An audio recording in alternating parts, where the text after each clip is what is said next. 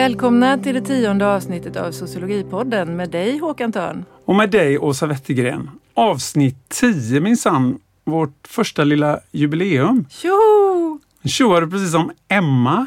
Och det gör jag för att det var ju Emma som startade podden med dig och körde de 5 första avsnitten. Så det är ju en liten blinkning till Emma. Yes, tack för den, säger Emma någonstans där ute. Men vi kan väl fira detta genom att prata om det nya klassamhället med Johan Alfonsson som är doktor i sociologi och som i dagarna kommer ut med boken Det otrygga arbetslivet i Sverige.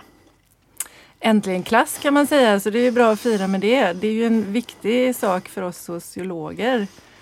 Och det är lite konstigt kanske att det inte har hänt tidigare här i podden. Vi behöver 10 avsnitt. Nej, men jag skulle nog ändå vilja försvara oss här då med att säga att vi har väl, jag kanske inte har kollat det nu, men jag tror att vi har nämnt klass i varenda avsnitt här ändå. Ja, för det ligger ju implicit och sen är det ju lite som vi kommer att diskutera idag, inte så lätt att definiera vad klass är längre.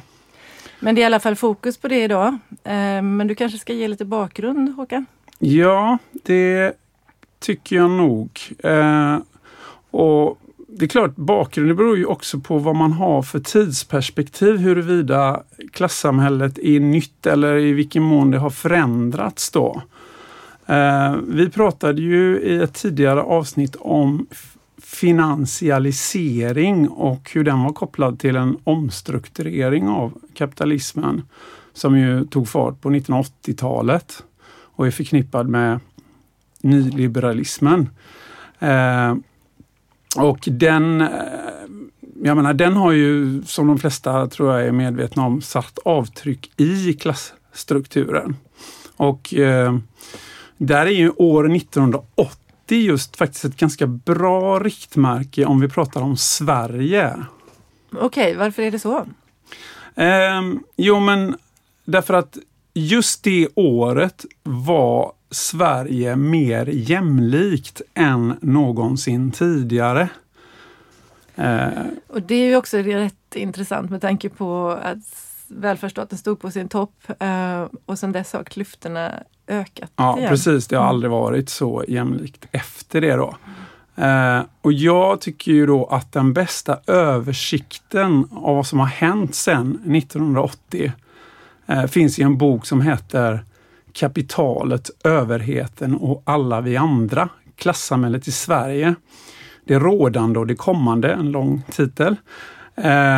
Den kom 2018, är skriven av Göran Therborn som en gång var professor på vår institution här i Göteborg men som numera är professor emeritus vid Cambridge-universitetet. Och den ingår för övrigt hans bok då i tankesmedjan Katalys projekt Klass i Sverige där man har mobiliserat en rad av Sveriges ledande forskare på det här området.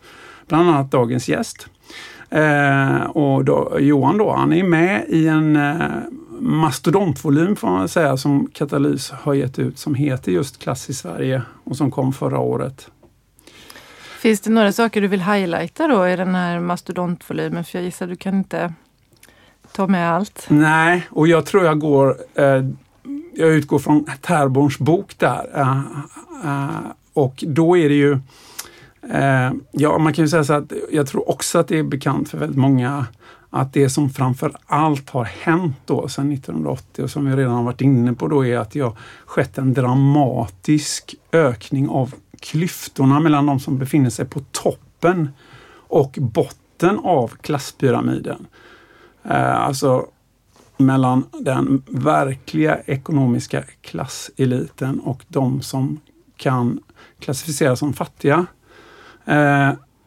På 15 år mellan tidigt 80-tal och sent 90-tal så ökade den rikaste 100-delen av befolkningen sin förmögenhet med 81%. Medan förmögenheten minskade med 129% för de fattigaste 40%. Det är helt otroligt. Ja, och år 2016 så ägde de 5 rikaste personerna nästan en fjärdedel av landets bruttonationalprodukt. Och går vi tillbaka till tidigt 60-tal så ägde de 1%. det är en stor skillnad. Ja, det är en stor skillnad. Ja. Och om vi då tittar längst ner i pyramiden där ganska många befinner sig, så hörde en tredjedel av Sveriges hushåll till de fattiga år 2016. Och då tänker jag ändå på Sverige som ett hyfsat rikt samhälle, men pratar vi om relativ fattigdom då, eller? Ja, man brukar ju skilja på relativ och absolut fattigdom då. Relativ som man har räknat på här i det här fallet då, så betyder att fattigdomsgränsen går vid 60% av medianinkomsten. Och det kan man ju kanske tycka att, och det skriver Therborn också då, att det har ju kommit en del kritik, men Sverige är ett rikt land, så att utifrån relativ fattigdom så är folk inte fattiga om man jämför med den fattiga delen av världen då. Men vi kan även kika på den absoluta fattigdomen, och det innebär då låg inkomststandard enligt Eurostat. Och då ser man att en femtedel av alla barn till ensamstående mödrar är fattiga. Var fjärde barn som är fött utrikes, samt inte minst en stor grupp äldre, är fattiga. Var tredje ensamstående kvinna och var fjärde ensamstående man över 65 år är fattig i absolut mening. Det är ju alltså en återkomst av fattigdomen i Sverige som vi kanske inte har sett på flera decennier. Fattig Sverige. Och man undrar ju hur många som är medvetna om det här. Det kan man.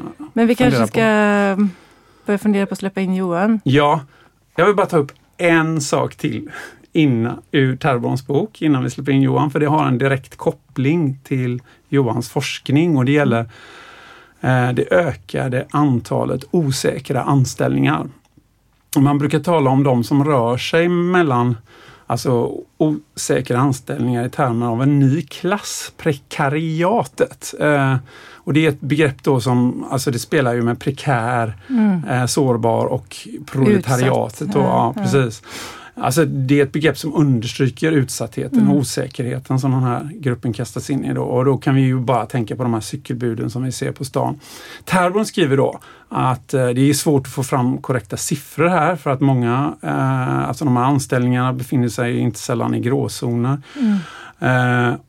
Men han säger då att de som tillhör prekariatet utgör minst 15%, men sannolikt kanske upp till 30% av de som har arbete då. Men det är, Nej, för jag tänker att det är intressant att gråzonen då, det kanske innebär att det är väldigt svart marknad här, men jag tänker att det är dags att be Johan reda ut det här och förklara lite. Välkommen Johan. Tack. Ja, du kommer ju i dagarna med boken som vi redan har nämnt. Yes. Det otrygga arbetslivet i Sverige. Vi brukar säga förklara. Vad handlar boken om? Den handlar om det otrygga arbetslivet i Sverige. Och kort man vill säga att den beskriver, eller jag börjar egentligen i att konstatera att Sverige är det land i OECD-området som har sett störst förändringar kopplat till anställningsskyddet till tillfälligt anställda. I början på 90-talet hade Sverige bland det högsta anställningsskyddet för tillfälligt anställda i OECD-området. Och idag ligger vi i botten tillsammans med några andra länder. Så vi tillhör bottenligan numera. Och då undrar man ju, vad är det som har hänt här egentligen? Alltså, hur har det kunnat bli så här? Och det försöker jag ge ett svar på i boken. Och jag försöker också visa på vilka konsekvenser detta har fått då för de personerna som har drabbats av den här minskade anställningstryggheten och ökade otryggheten då. Så vilka grupper är det du tittar på, och vad är de här processerna som har lett fram till det här, skulle du säga? Grupperna jag tittar på är tillfälligt anställda, bemanningsanställda och gigarbetare. Och processerna som lett fram till det.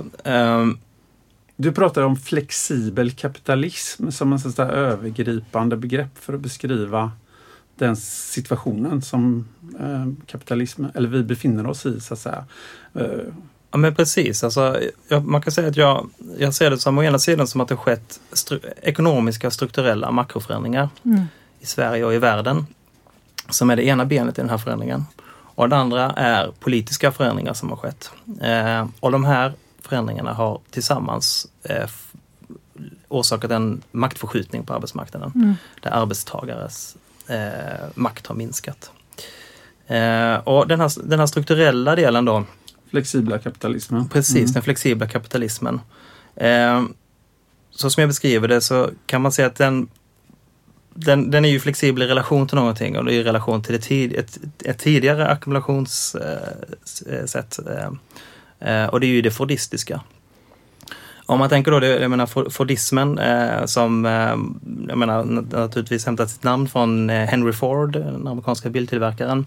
Jag kan bara skjuta in där, ibland säger man industrikapitalismen då och ibland, ja, fordismen är väl ett sätt att liksom lyfta fram vissa aspekter av det som andra kallar industrikapitalismen, eller? Ja, skulle man kunna säga, men jag skulle också vilja hålla kvar vid begreppet fordism istället för att industrin är fortfarande en viktig del i kapitalismen och producerar stora delar av de värden som produceras i kapitalismen fortfarande. Så att när man pratar om postindustrialism och så vidare så tycker jag det är en lite felaktig bild av förändringen som har skett, även om industrins innebörd har minskat, inte minst i Sverige.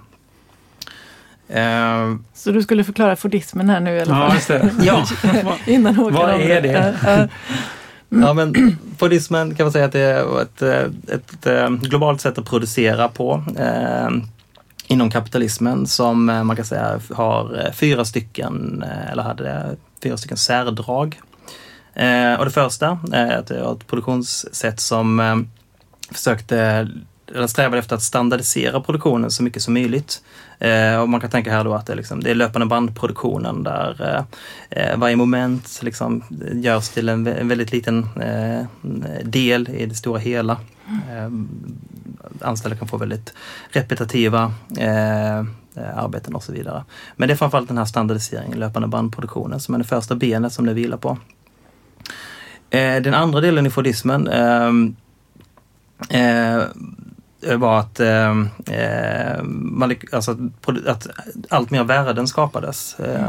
Att tillväxttakten både i Sverige och globalt har aldrig varit så stor som det var under den perioden mellan 1945 till 1970-talet. Så det var väldigt stora värden som producerades. Och en viktig del här var att en allt större del av det här värdet som producerades tillföll arbetarna. Genom politiska omfördelningsreformer. Ja, och lönekamp. Precis, facklig kamp.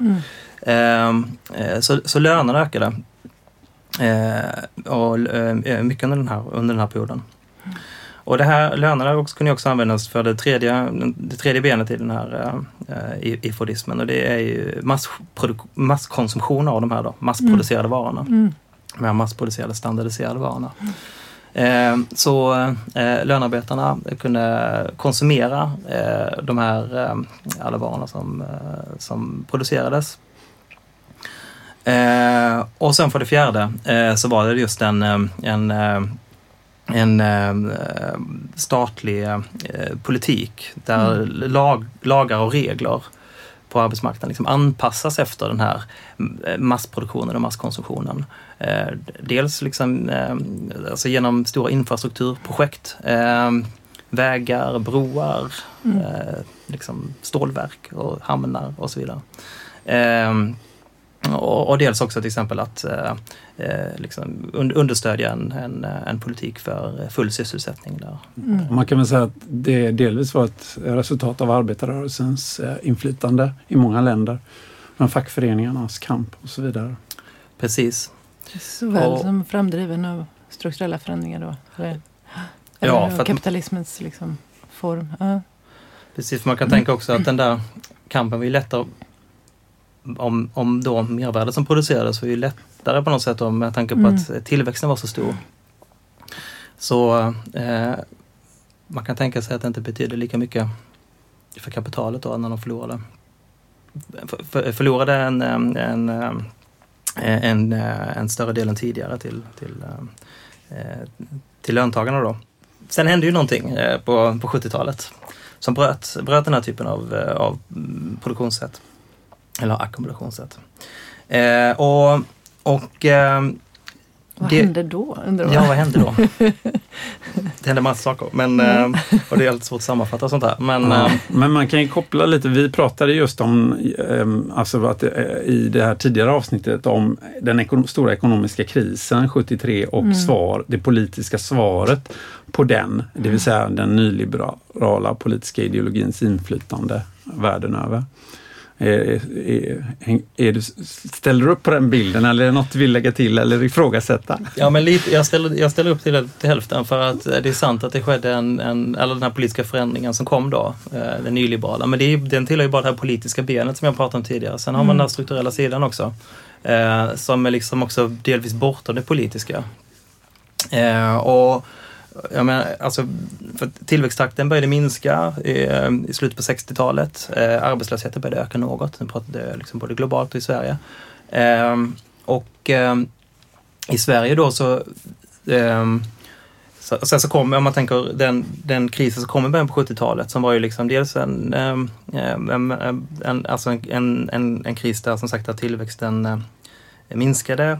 Man kan också se att det var kopplat till att liksom de här industrierna som till exempel Sverige haft, stålproduktion, varvsindustrin, blev konkurrensutsatt globalt på ett annat sätt. Det blev mycket lättare att skeppa varor globalt och så vidare. Det var också en oljekris som kom samtidigt när OPEC-länderna införde en begränsning i oljeproduktionen för att straffa de länderna som stödde Israel i sexdagarskriget. Just det.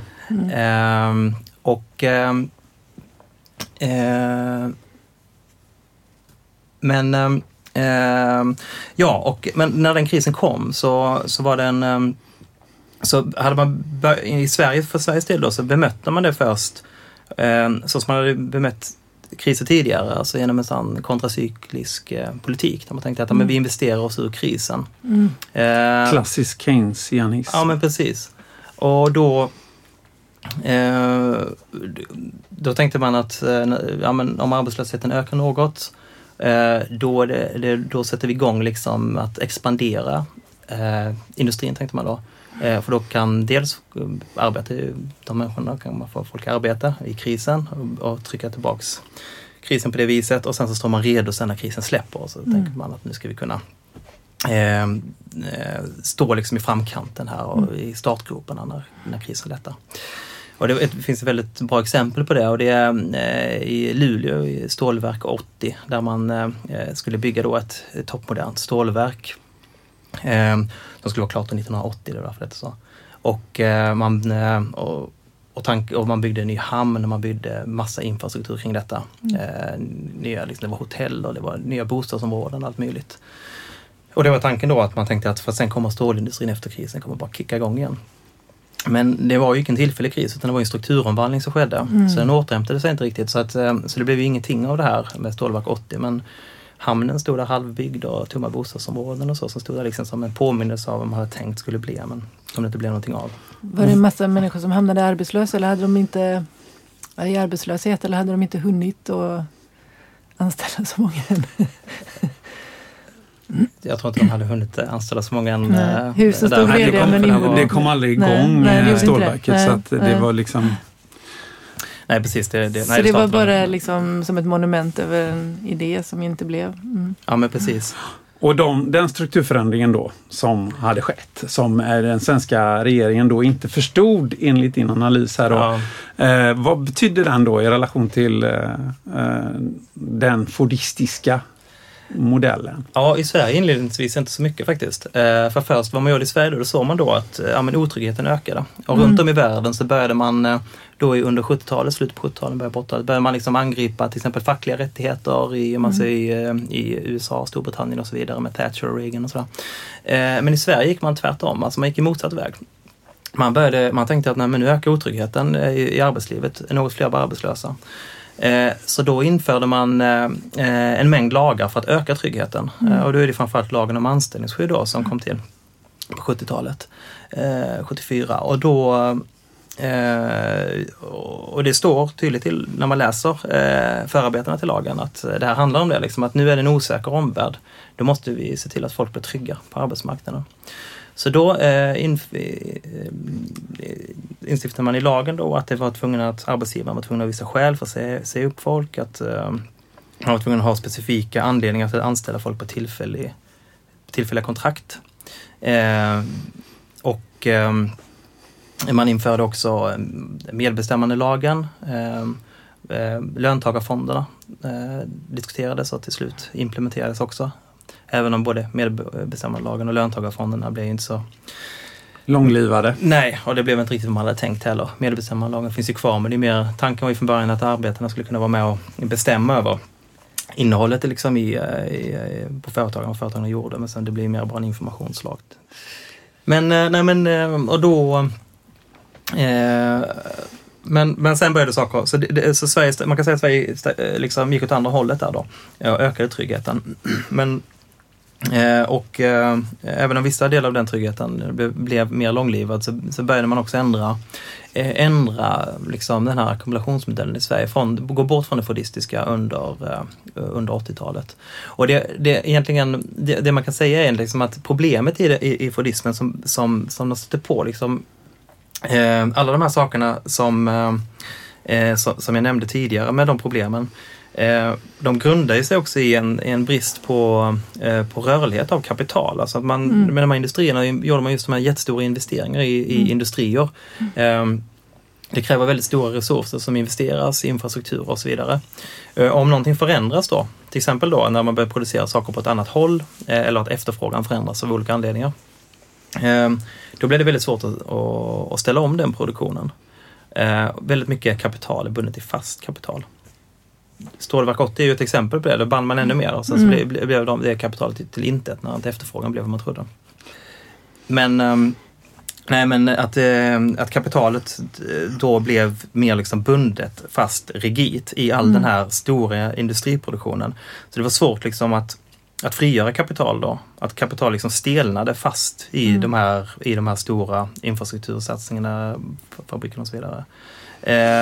Och för att kapital ska kunna ackumuleras, kunna bli mer kapital, så måste det vara i rörelse. Det måste liksom röra sig genom produktionen, röra sig genom arbetsmarknaden och så vidare. Så en viktig del var just att öka rörligheten av kapital på olika sätt. Att det blev liksom en viktig liksom sätt att försöka ta sig ur den här krisen.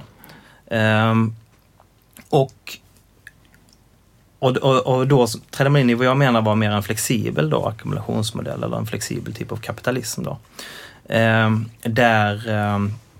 Så man kan väl säga grundar sig dels, eller som man kan prata kronologiskt istället med, så kan man säga att en del i det var ju att man på 80-talet i Sverige då började avreglera finansmarknaden. Och det har ni pratat om i ett annat avsnitt. Ja, nära relaterat. Så börjar jag inte gå in på i detaljer, men man avreglerade finansmarknaden och gjorde det mycket lättare för kapital att röra sig över gränser och låna ut pengar, och man släppte kronkursen fri och så vidare. Då på 80-talet och början på 90-talet. Så det var ju en del i det. Och på det viset då liksom så gjorde man ju att kapitalet kunde röra sig väldigt enkelt. En annan del kan man koppla till just-in-time-produktion. Jag menar, som sagt, industrin, även om den har minskat hur många den anställer, så är det fortfarande en viktig del för ekonomin där, och Sveriges ekonomi. Och då har man börjat sträva istället att producera just in time, alltså precis så nära konsumtionstillfället som möjligt egentligen. Man kan väl säga att det här med lagerhållning försöker man rationalisera bort. Ja, men precis. Så att det ska vara så kort tid som möjligt från det ögonblick varan kommer ut ur fabriken och tills den kommer fram till konsumtionsplatsen, eller där den ska säljas helt enkelt. Så kan man Ja, men precis. Och det kan man se siffror på som finns i Sverige. Att det har minskat mycket sedan 80-talet, lagerhållningen. Men vad är egentligen vitsen med det då? Är det att man inte ska stå där? Minska kostnaderna för lagerhållning, men också att man inte ska ha för mycket kapital bundet i en massa varor som inte säljs eventuellt, eller hur tänker man där? Ja, men precis, för då ligger ju kapitalet fast. Då får man den här stelhetsproblemet. Då, som man vill, så själva produktionen anpassas hela tiden så att den ligger i linje med vad man kan tänka sälja? Ja, om man har det så nära som möjligt så behöver man inte planera så långt i framtiden, utan då kan man ligga närmare precis när det säljer. Och då minskar ju den typen av risk att varorna ligger och dammar på att kapitalet egentligen ligger och dammar på ett lager. Och då är det inte kapital egentligen när det ligger stilla där, när det rör sig. Ja, men den här just-in-time-produktionen då, det kräver ju också att det finns just-in-time-arbete. För då måste man kunna... då måste det finnas folk som står redo att hoppa in och arbeta precis när behovet uppstår. Och det kräver ju då att man... det kräver egentligen två saker. Å ena sidan att du har en stor industriell reservarmé, som Marx kallar det. Kanske reservarbetskraft, eller man vill kalla det idag när det inte är industrin är så central. Och å andra sidan krävs det att man har lagar som är anpassade efter att helt enkelt att det är tillåtet för arbetsgivaren att anställa folk på det viset. Väldigt liksom... Snabbt in, snabbt ut. Precis. Eller att liksom när jobbet finns. Och det var någonting som började ske också i början på 90-talet. Att man började I Sverige. Att man började luckra upp lagen om anställningsskydd gällande just tillfälliga anställningar. Man har ju behållit den i stort oförändrad för de fast anställda. Just det. Men då började man luckra upp det. Och det var ju både socialdemokratiska och borgerliga regeringar då som har gjort det. Och alla har varit i samma, om man kollar på propositionerna som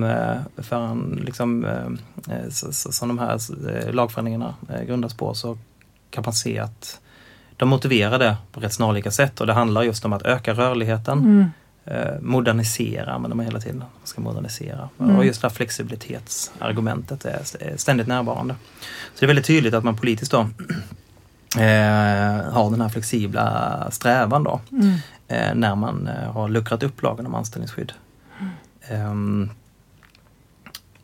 Och just den här politiska förändringen då som möjliggör då, det är väl här då man kan se att den här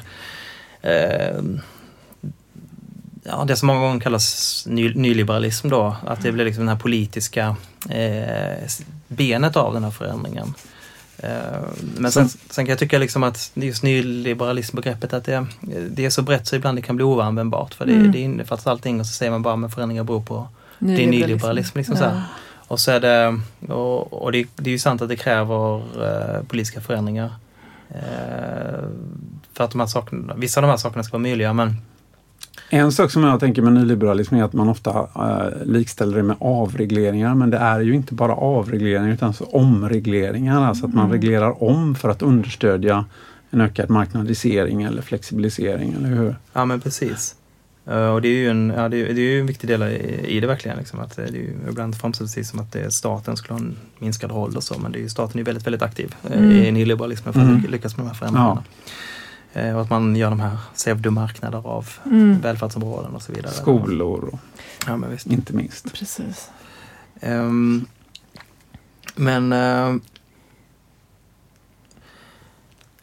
Men som sagt, det övergripande målet på något sätt har ju varit här då att öka rörligheten i kapitalismen.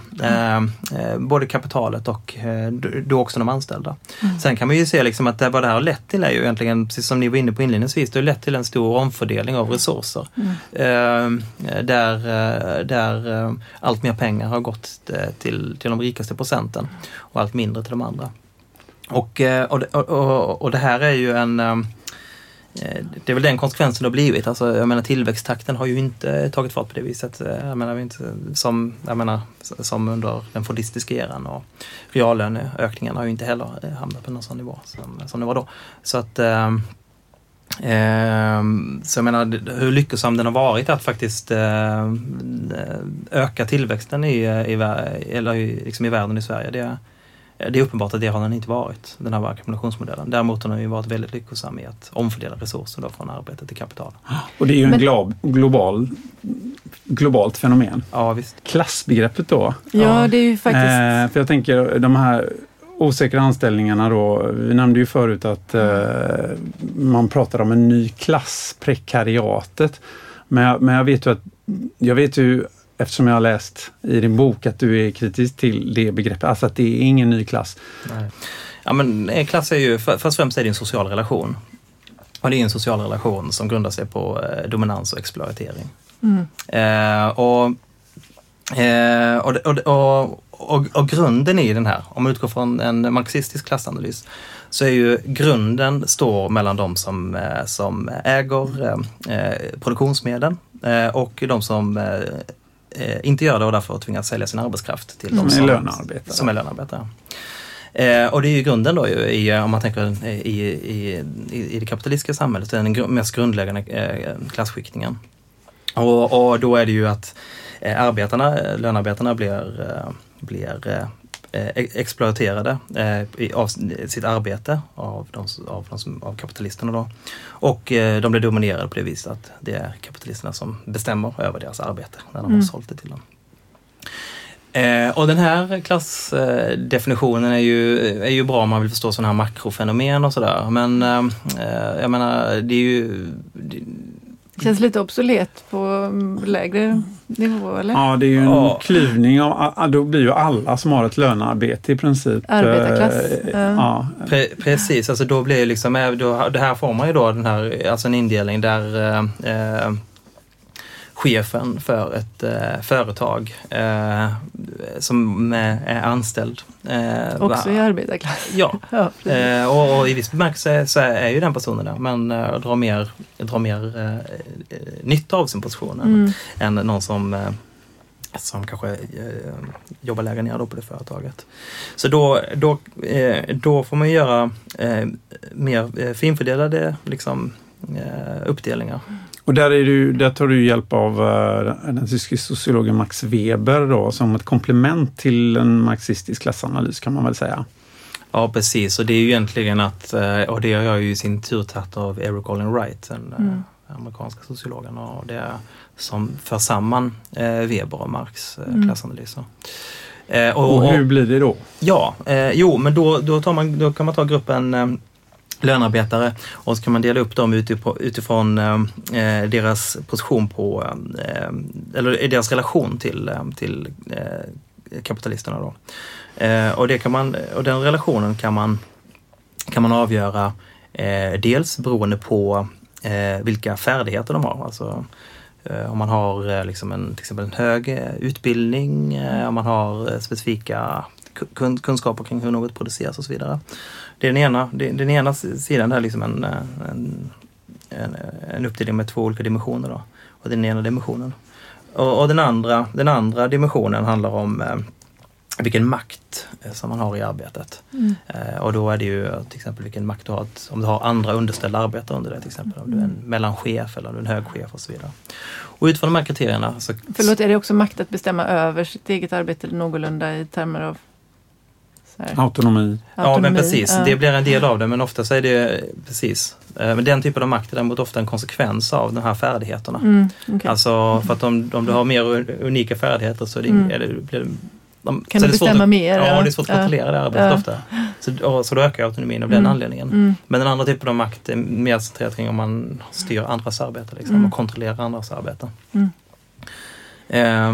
Men utifrån den här uppdelningen kan man säga, och då är det ju arbetarklassen i den här bemärkelsen är ju personer som då inte har liksom några specifika färdigheter utifrån liksom en marknadslogik då. Liksom. Man har ju massa färdigheter, men andra färdigheter. Kanske inte just de åtråvärda färdigheterna. Precis.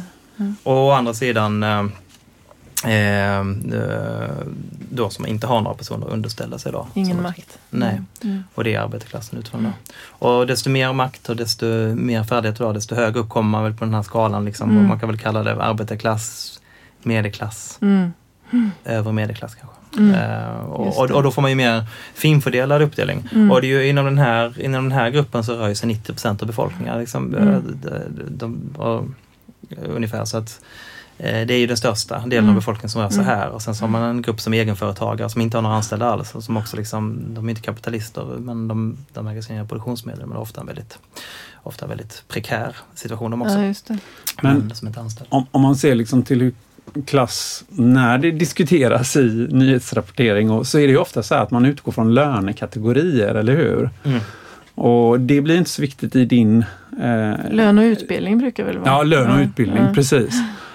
Och det är inte så mycket i fokus för din analys, eller hur ska man se det? Nej, precis. Alltså för att lönen, det är ju som klassisk grej att man tänker så här, men... Okej, om man är byggnadsarbetare och tjänar sig så mycket än att verkligen arbetar i klassen. En sån grej man ofta hör. Liksom, så här. Och utifrån den här klassdefinitionen så har det egentligen inget att göra med liksom, löneinkomsten alls egentligen. Utan löneinkomsten är ju är snarare en konsekvens av ens klassposition. Det är inte det som avgör ens klassposition. Men det är en konsekvens av färdigheter också som man besitter då. Så det är egentligen utbildning viktigare än precis, som alltså, klassmarkör. Ja. Ja, men det kan vara det. För utbildningen kan ju också vara... jag menar, man kan ju utbilda sig och så får du inget jobb. Nej, precis. Och då spelar inte den någon roll för hans klassposition. För att det är inte just de färdigheterna som efterfrågas just då eventuellt. Man kan ha hög utbildning men ändå inte få något jobb. Ja, men precis. För de färdigheterna är inte brist på. Ja. Och då... så att det är egentligen... Alltså, och varför blir då inte prekariatet en klass utifrån den här definitionen som du... Jag tror inte att det är ett prekariat som har växt fram som en egen klass, utan, och detta är på rent egentligen empirisk grund också då, och det är att man kan se att de som har de här otrygga anställningarna, det är nästan uteslutande personer som tillhör arbetarklassen utifrån liksom den här klassiska förståelsen av klass liksom, som är kopplad till vilken yrkesposition man har då. Som i sin tur då man kan översätta till vilken makt man har i arbetet och vilka färdigheter man har. Och exempelvis så är det nästan 70% av alla tillfälligt anställda eller tillhör arbetarklassen utifrån den definitionen. Och den vanligaste typen av tillfällig anställning idag är behovsanställningar. Och det är ju den otryggaste typen av tillfälliga anställningar. Och där är det mer än 80% av dem som tillhör arbetarklassen. Och det har ju skett en ökning av tillfälligt anställda generellt i samhället. Men den ökningen har nästan uteslutande skett i arbetarklassen. De yrken som kräver högst utbildning med mest färdigheter och mest makt i arbetet, de har inte sett någon ökning alls av tillfälliga anställningar i de kategorierna. Så att det är på det här sättet förändringen har sett. Så snarare än att klassamhället har stöpts om i grunden så har det blivit tydligare klassamhället. Så det är egentligen, jag tror att du skriver det så här uttryckligt, att vi kan inte tala om ett nytt klassamhälle, däremot om ett förändrat klassamhälle. Ja, men precis. Det har blivit förändrat på det viset att det har blivit större klasskillnader. Inte bara rent ekonomiska utan också utifrån möjlighet till vem som har trygghet genom sitt arbete. Att det har blivit en allt viktigare klassfråga. Men okej, så det är huvudsakligen den gamla arbetarklassen som är prekariatet, det är det du säger. Och hur ser det då ut, jag tänker på könsdimensionen där, för jag tänker mig att kvinnor är mer upptagna i tillfälliga anställningar, lite grann av tradition så, eller? Ja, det är något fler kvinnor än män som är där, men skillnaden är inte iögonfallande faktiskt. Det är ungefär 55% kvinnor, eller 55% av de tillfälligt anställda kvinnor, 45% ungefär män. Så att det är en skillnad, men den är inte iögonfallande så. Men en sak som man skulle kunna säga som är en väldigt radikal förändring av klassamhället jämfört med när jag växte upp, det är ju att klass har rasifierats. Majoriteten av de som har tillfälliga anställningar är ju i svenskfödda, men det är ju inte så konstigt eftersom svenskfödda är många fler än de som inte är det. Men om man ser inom grupperna, alltså hur stor är risken för en svenskfödda att vara i en sån här prekär anställning, och hur stor är risken för en som är född i ett annat land, och då är risken betydligt högre för de som är född i ett annat land att vara i den här typen av anställning. Så att, ja, det, det, det, det, det finns en mycket större, det är en väldigt viktig dimension av detta. Mm. Och ja. Men tiden går jättefort och det här var superspännande att diskutera med dig. Jag undrar, har du ett boktips innan vi börjar runda av? Ja, jag tänkte, som sagt, i min kommande bok här nu så skriver jag bland annat om gigarbeten. Och då är det på väldigt, det förklarar deras position som gigarbetare. Men då är det ju ofta, det blir på väldigt tekniskt sätt, liksom, vad är det som orsakat deras ökning och hur makten har förändrats för den här gruppen och så vidare. Arbetsmiljöstatistik hit och dit.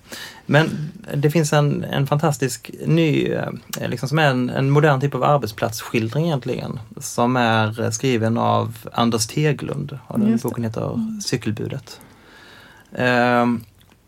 Och Anders är ju kulturarbetare, men som blev av med alla sina jobb när pandemin kom, och var ju tvungen att försörja sig på något sätt.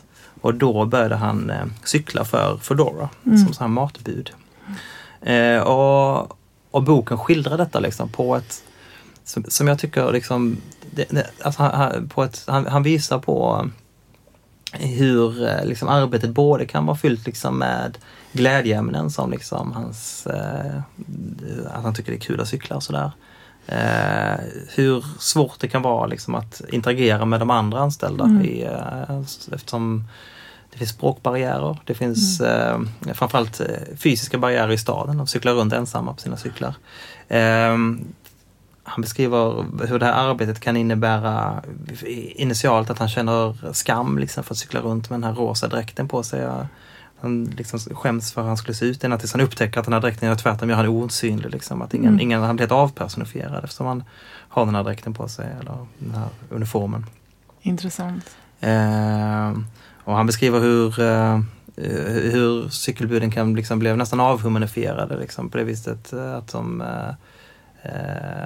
alltså att det finns, alltså, dels genom att de får interagera med olika robotröster, liksom, som i någon scen, liksom, han är för långsam innan han ska lämna mat, och så blir det, liksom, en automatisk röst som ringer upp honom och säger, liksom, att acceptera den nya ordern och sådär.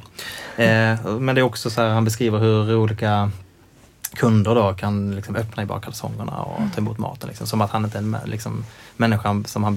Liksom, som att han inte finns. Nej, men precis. Han känns så avhumaniserad. Ja, men precis. Ja. Det är en sak som jag har också läst den, en sak som jag tänkte just det är det här med prekaritet. Hur det, alltså, för han får ju många vänner där, men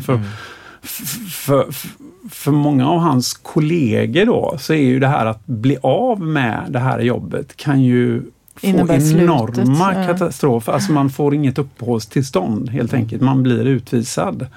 Jag tänker också att det är intressant att han har ju ändå den här kulturella bakgrunden som kulturarbetare, och han kan ju då också skildra det här livet på ett helt annat sätt, och han är ju kanske lite grann en främling i det här, och ändå inte, så att säga. Han hör till men ändå inte, eller?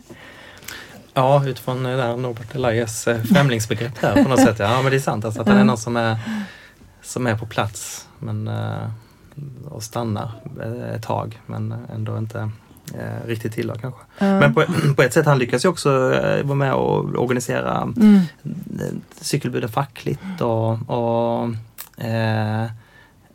liksom och försöka kämpa för förbättrade villkor så. Och få med sig ganska många. Ja, men visst. Ja, men så är det. Jag tror vi måste runda av. Ja, men vi vill tacka dig, Johan. Jag vill faktiskt passa på att säga att jag vill rekommendera din bok till lyssnarna, för jag tycker den är otroligt, inte bara viktig, utan den är väldigt pedagogiskt skriven också, kring de sakerna som vi har försökt att reda ut idag på mindre än en timme. Så tack, Johan. Ja, tack så hemskt mycket. Tack för att jag fick komma. Då är det dags för vårt litteraturtips. Vi kör ju för det mesta 2 litteraturtips här i podden. 1 får gästen stå för och 1 står vi för. Och idag är det du, Åsa, som har valt en bok. Vad har du valt? Ja, jag har valt Beverly Skeggs Att bli respektabel, som kom ut 1999 på svenska, 97 på engelska, och då hette den The Formation of Class and Gender. Okej. Har du något citat? Ja, jag tänkte jag skulle komma in på det lite senare. För jag ska bara snabbt säga någonting om Beverly Skeggs. Att hon numera är då distinguished professor. Vad det nu betyder. Jag vet inte om du vet vad distinguished just betyder. Men det kan man tänka sig. Nej, högsta professor. Högsta professor. Mm. I Lancaster på sociologen där, och när hon skrev den här boken så skrev hon den inom ramen för kulturstudier. Då hade hon varit i sociologi och kommit in på kulturstudier, och det kommer vi kanske att prata om lite senare också. Man kan väl säga att hon tillhör en andra generation, alltså cultural studies var ju, fick ett genombrott på 80-talet, och den första generationen som tillhör hon, kan man säga, den andra generationen.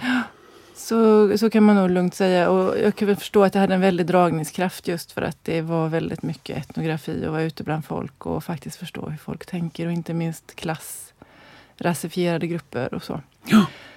Så hennes bok är väl skriven lite grann, hon räffar Willis, den här Learning to Labor eller fostran till lönarbete väldigt mycket, för att hon är uppenbarligen väldigt tagen av den och vill göra någon liknande studie, men hon gör också skillnader då mellan, alltså det är skillnader att vara ung arbetarklasstjej och vara ung arbetarklasskille, så det blir väldigt spännande. Den tillhör ju en av klassikerna i den första generationen där, och finns ju på svenska också. Precis, och då kanske man kan säga att den här utgör en klassiker den andra generationen då. Men det jag vill säga är att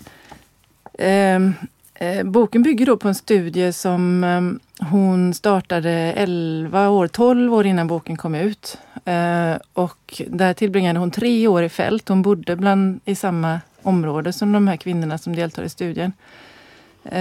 Och hon har ju delar hon samma erfarenhet som dem. Och det är också en spännande aspekt av det här. Hon är klassresenär helt enkelt. Hon är klassresenär, precis. Hon kommer själv från fattiga förhållanden och brittiska arbetarklass då, och har erfarenheter av detta, och det menar hon är viktigt med erfarenhet, men det är också ett slag hon gör för att man måste vara många år i fält och verkligen förstå, alltså hon räffar också Malinowski till exempel och så. Räffar säger du hela tiden, det betyder referera till. Precis. Jag tänker att du kanske säger riffar som man gör om man är hårdrocksgitarrist. Ja, precis. Men det som är intressant här, det är att trots att hon då delar deras erfarenhet så har hon ju en helt annan erfarenhet, för hon har ju faktiskt gjort den här klassresan, vilket de här tjejerna som hon undersöker, de sitter lite grann fast i sin väldigt begränsade handlingsutrymme, och det är det boken handlar om. Och det hon skriver då, det citat som jag vill ta, det handlar om detta att hon hade egna, alltså att hon blev lite chockad då när hon startade den här, eller kom in i den här studien. För hon skriver så här: vad jag inte hade väntat mig var att forskningsprocessen skulle väcka så starka känslor. Kapitlet om klass var nästan outhärdligt att skriva, eftersom jag insåg att även jag hade investerat mycket i respektabilitet. När jag känt mig förskrämd på universitetet. Jag tvingades erinra mig hur jag ljugit om mammas och pappas yrken, eftersom jag var rädd att min underlägsenhet skulle märkas. I ett försök att skapa distans till sexualiteten gjorde jag mig naivt överdrivet feminin på ett sätt jag aldrig tidigare hade gjort. Min förmåga att samla utbildningskapital och kulturellt kapital har emellertid bara förstärkt min känsla av att vara marginaliserad. Jag är nu ännu mer medveten om vilka de rätta måttstockarna och kunskaperna är, men också om hur man bedöms av de som inte passar in. Jag förstår önskan att höra till, att normaliseras, att inte märkas, att inte bli bedömd. Men jag är också medveten om att det är omöjligt. Närhet till rätt kunskap och måttstockar garanterar inte att man blir accepterad. Det gör det bara ännu mer medveten om hur fel det du gör, ditt utseende och dina kunskaper egentligen är. Som tur var hade jag på 1980-talet tillgång till en annan diskurs som jag kände mig mer hemma i, marxismen. Marxismen erbjöd mig skydd mot den nedvärdering och de bedömningar man upplever i det dialogiska erkännandet, som baseras på andras värderingar av historiska arv. Ändå räckte marxismen inte till, vilket kommer att framgå av denna bok. Jag skrev den här boken eldad av lidelse och vrede.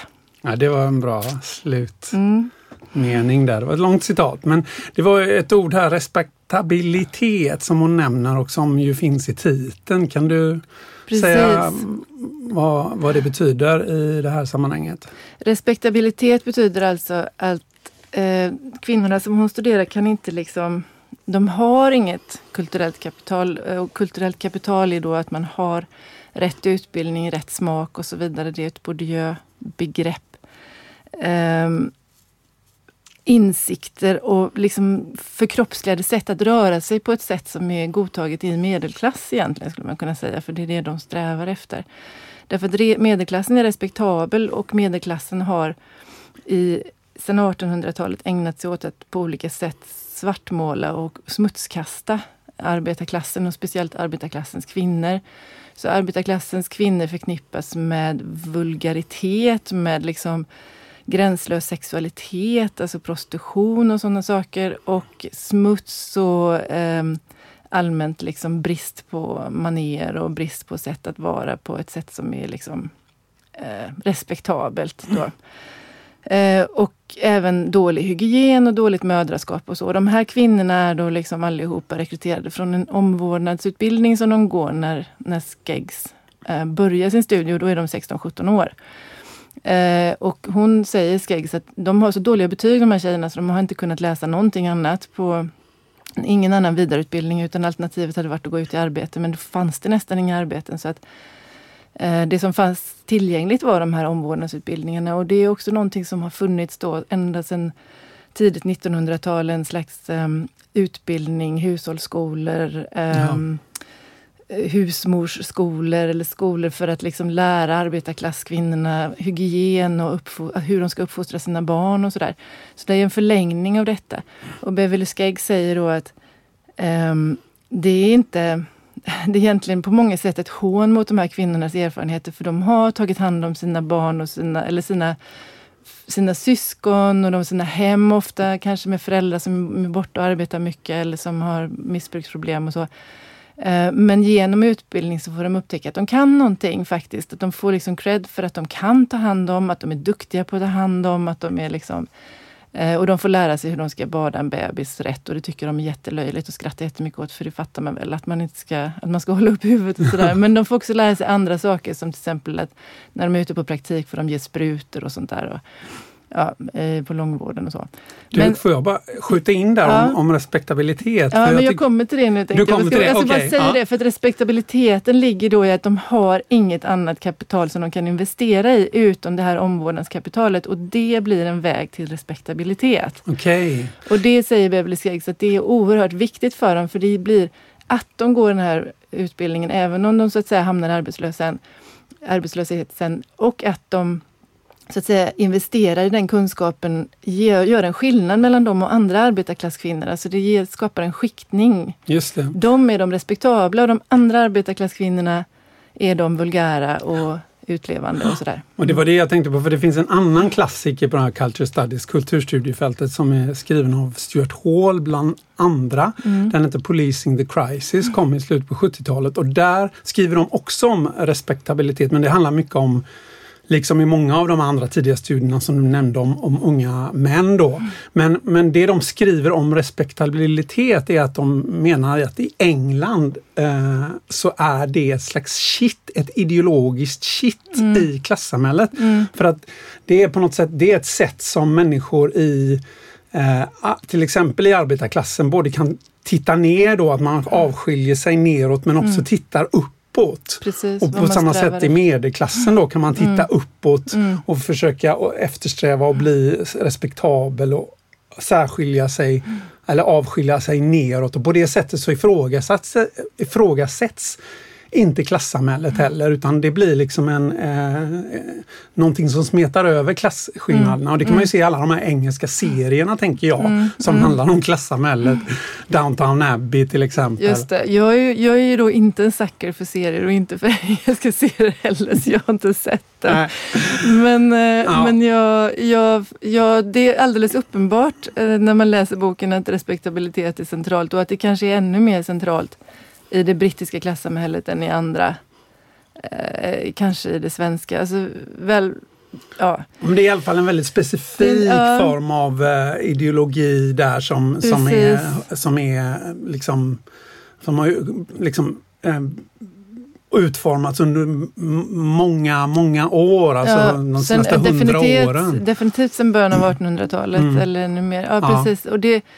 Och det är också intressant, för att Beverly Skeggs använder sig väldigt mycket av Bourdieu då, sociolog som ju då kanske är den enda som verkligen har gjort allvar av att försöka liksom lyfta in kroppen uppen i den sociologiska analysen tidigt. Så. Av klass. Ja, precis. Av klass framförallt. Och han pratar ju om klasshabitus som någonting som är förkroppsligt. När man liksom bara är sin klass, så att säga, genom hur man framför den. Liksom, och klassen är inskriven i kroppen, precis, kan man säga. Ja. Och det är ju väldigt tydligt att det jobbar hon med jättemycket här. Att de här kvinnorna förhåller sig till det här, hur de har förkroppsligat respektabilitet då, genom sin utbildning och genom att skilja av sig. Så att hon visar också hur de jobbar på att liksom se, uttrycka rätt femininitet som är lagom. Den får inte vara slampig, den får inte vara vulgär, den får inte vara sexig, men det ska ändå vara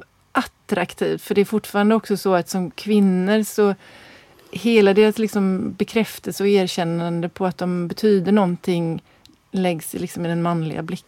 Så att det är väldigt viktigt att vara attraktiv, men det är också viktigt att man inte är sexuellt utlevande, så att man ska vara attraktiv men ändå inte hålla på med massa sex och så.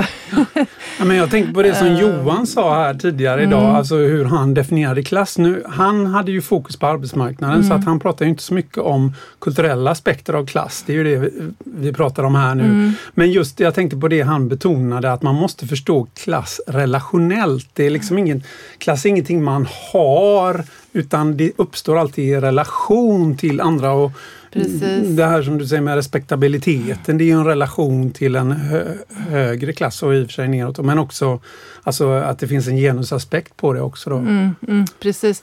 Och det är också intressant, för att hon, speciellt i avsnittet som handlade, hon har ett avsnitt om klass och ett om femininitet och ett om feminism. Och just det här avsnittet om klass är det bästa, tycker jag, för att det är det avsnittet där hon också lyfter hur klass känns på kroppen. Och respektabilitet är ju såklart inte bara, alltså det är ju ett ord som både är så att säga kognitivt och emotionellt. Det är ju liksom någonting som man känner när man är respektabel också. Och man känner på det andra sättet, omvända sättet, så känner man ju skam då när man inser att man har misslyckats att vara respektabel. Och hon pratar väldigt tydligt om sådana här tillfällen när de här kvinnorna som hon undersöker då har gått in på någon liten finare restaurang eller så, för att de ska fira någonting. Och så berättar de hur de sitter där och pratar vid något bord, och så sitter en annan kvinna vid ett annat bord och bara tittar på dem. Och de känner sig så tillintetgjorda, och de tycker det är så obehagligt, alltså så förfärligt. De skäms så mycket så de går därifrån. För de känner bara att här har inte vi någonting att göra.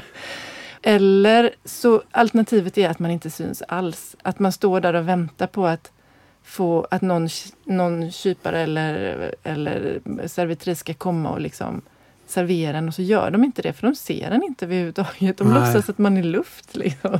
Ofta kan det ju vara väldigt subtila saker, men subtila saker behöver ju inte betyda att man inte märker det, utan det kan ju sätta väldigt djupa känslomässiga avtryck. Jag tror det är just de subtila sakerna som man är väldigt uppmärksam på, speciellt om man då som de här arbetarklassflickorna ibland då rör sig i miljöer där är man ju, bara det att man är medveten om att man rör sig i en miljö som inte är en arbetarklassmiljö är en markör på att man tillhör arbetarklass, för det hade man inte tänkt på annars. Liksom.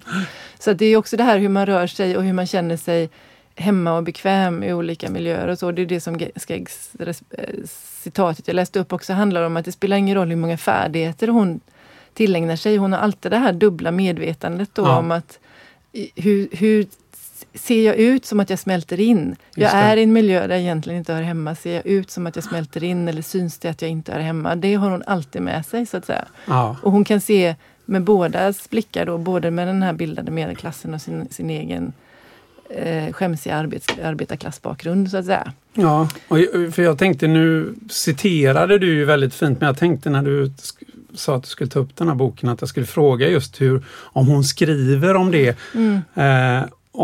Hur hennes egen arbetarklassbakgrund kom in i forskningsprocessen. För att jag tänker att det kan väl ha varit en tillgång, men jag tänker också att det måste ju ha varit en väldigt speciell process för henne själv också.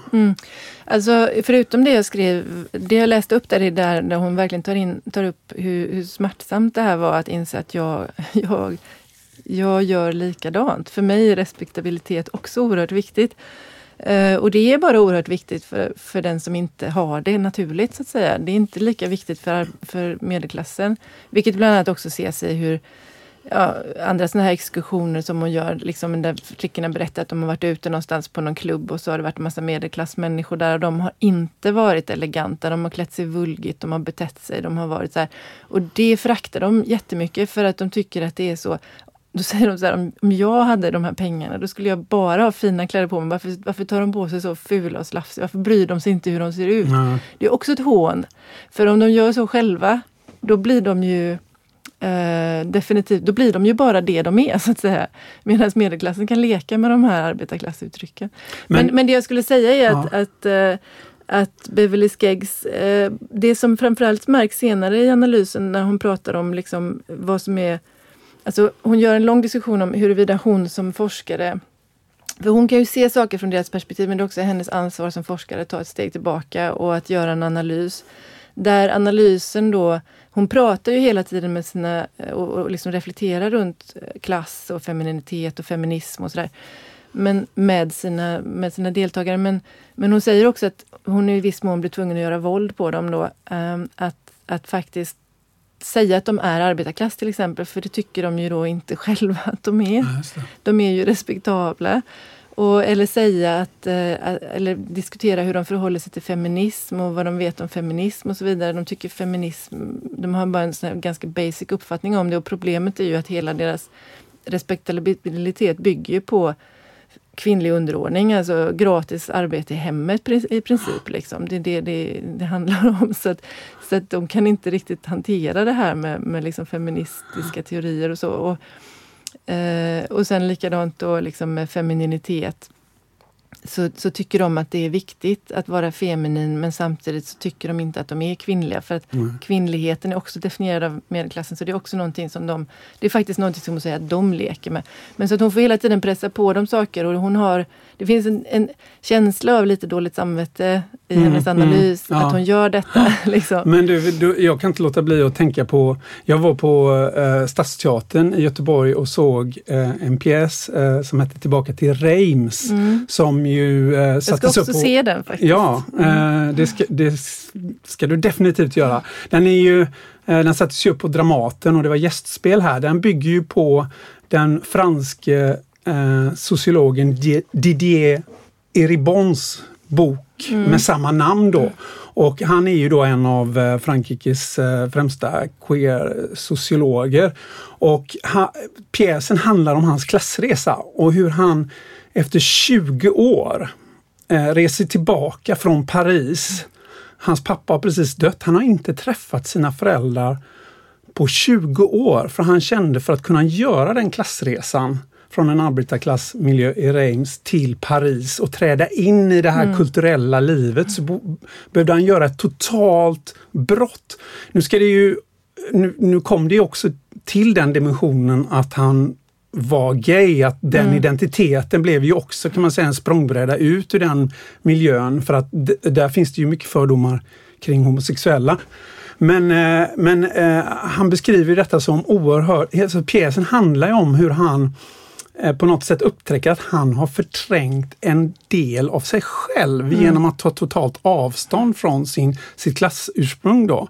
Och jag måste ju säga att jag kände ju igen mig i detta, och delvis inte, men alltså, jag kommer från en arbetarklassbakgrund, men mina föräldrar har jag inte behövt ta avstånd ifrån, för att de har alltid uppmuntrat mig. Men däremot så, när jag började på universitetet, så blev det ett brott med hela det kompisgänget som jag hade vuxit upp med. Och det var så intressant. Det var först när jag började läsa sociologi och tittade tillbaka på det här kompisgänget. Jag växte upp i östra Göteborg. I den här klassen fanns det ungefär 20 killar. Och det var två gäng. Det ena gänget var vi som bodde i hyreshusen. Ja. Och sen var det radhusen. Det var barn till lärare. De är respektabla. Och så var det överklassen som bodde på ett som heter Geteryggen. Där var det redarsöner och döttrar och sånt där. Och det intressanta var ju då att det var två gäng. Det var ju vi i hyreshusen och så var det de andra. Och några från medelklassområdet, radhusen, hängde med oss liksom. Men Men det var först liksom när jag var 25 och jag tittade tillbaka så jag förstod detta i termer av klass. Jag tänkte, ja men vi klädde oss i jeansjackor och gillade hårdrock och de gillade ju sport liksom. Det var det. Ja, men det var liksom först när jag började läsa sociologi som jag kunde förstå det liksom. Ja. Och då. Får jag avbryta det här lite snabbt? För det du berättar om samtidigt tycker jag är en sån fin... Är också så här att, och det vill jag nämligen få med här. För det som är så intressant är att skillnaden mellan arbetarklasskillar och arbetarklasstjejer då, enligt Skeggs, det är att arbetarklasskillarna har alltid någon typ av gemensam arbetarklassidentitet att falla tillbaka på. För den är maskulin och den är liksom då... Hon pratar ju om marxismen själv och så vidare så här. Alltså som akademiker kunde hon identifiera sig med den. Men den är till för killarna i första hand. Att man, liksom har, man gillar hårdrock, man klär sig i jeansjackor. Det är något coolt. Man har en identitet i det. Det blir en subkultur. De här tjejerna har ingen subkultur. För de har ingenting. Liksom. Nej, men det är sant. Nej, men, och det är ju faktiskt så också. Att och det finns ingen rörelse för arbetarklasskvinnor. Liksom. Nej, men det är lustigt också. För nu pratade jag om killar. Det var ju verkligen en uppdelning också mellan killarna och tjejerna i klassen. Jag har liksom ingen koll egentligen på hur skickningen såg ut där. Men jag vill bara göra några poänger där faktiskt i relation till det här, för jag tänker att att klassamhället, vi pratar ju om det nya klassamhället här, att det har förändrats så sen jag växte upp och sen Eribon växte upp. Jag menar, idag är det ju ett helt annat klassamhälle där klasstigma och rasifieringsstigma överlappas. I den här pjäsen då så avslutas det med att liksom en intervju med Lena Endre, en av skådespelarna och Parham som är rappare faktiskt från Pönnegången i Göteborg. Och de berättar om sin klassresa. Och där blir det så tydligt, Lena Endre då mer min generation, Parham uppvuxen i det här nya klassamhället, och där hans erfarenheter av klassresor går inte att skilja från erfarenheter av alltså diskriminering. Nej, liksom. Precis. Så. Nej, precis. Å andra sidan då så har en växande andel av den så kallade etniskt svenska eller vita arbetarklassen börjat rösta på SD då. Och det är en sorglig utveckling och det kommer man faktiskt också in på i den här pjäsen där hur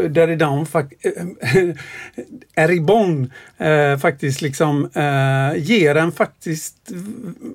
belyser det här hur den franska arbetarklassen har kunnat gå från att rösta på kommunistpartiet, det var ju 30%, till att rösta på Le Pen, men det får vi ta upp i ett annat avsnitt. Men det kan ju också handla om respektabilitet, eller hur? För att liksom man på något vis skiljer ut sig, skiljer av sig. Det är hela tiden det som är viktigt. Alltså, ju längre ner i samhällssystemet du kommer, ju mer skammad din klass eller grupp eller sociala tillhörighet är, desto mer har du behov av att skilja av dig från de som är sämre än du, så att säga, och säga att jag är bättre än dem och göra anspråk på det. Och jag tycker det är oerhört intressant det som du säger.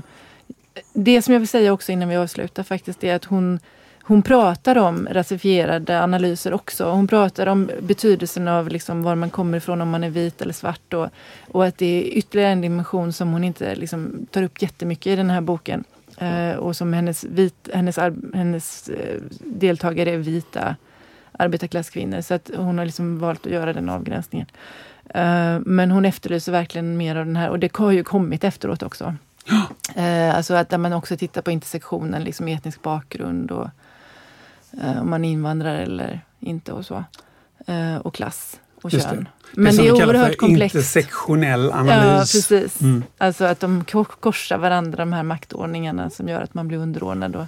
Då finns det verkligen grader i helvetet också. Ja, så. Det kan man definitivt säga. Och det är väldigt viktigt att ha de olika perspektiven. Med sig, precis.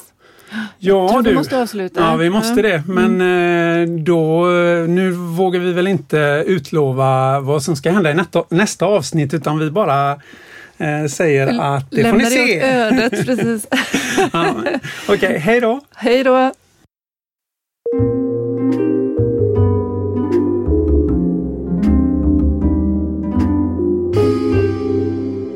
Den här podden finansieras av Institutionen för sociologi och arbetsvetenskap på Göteborgs universitet.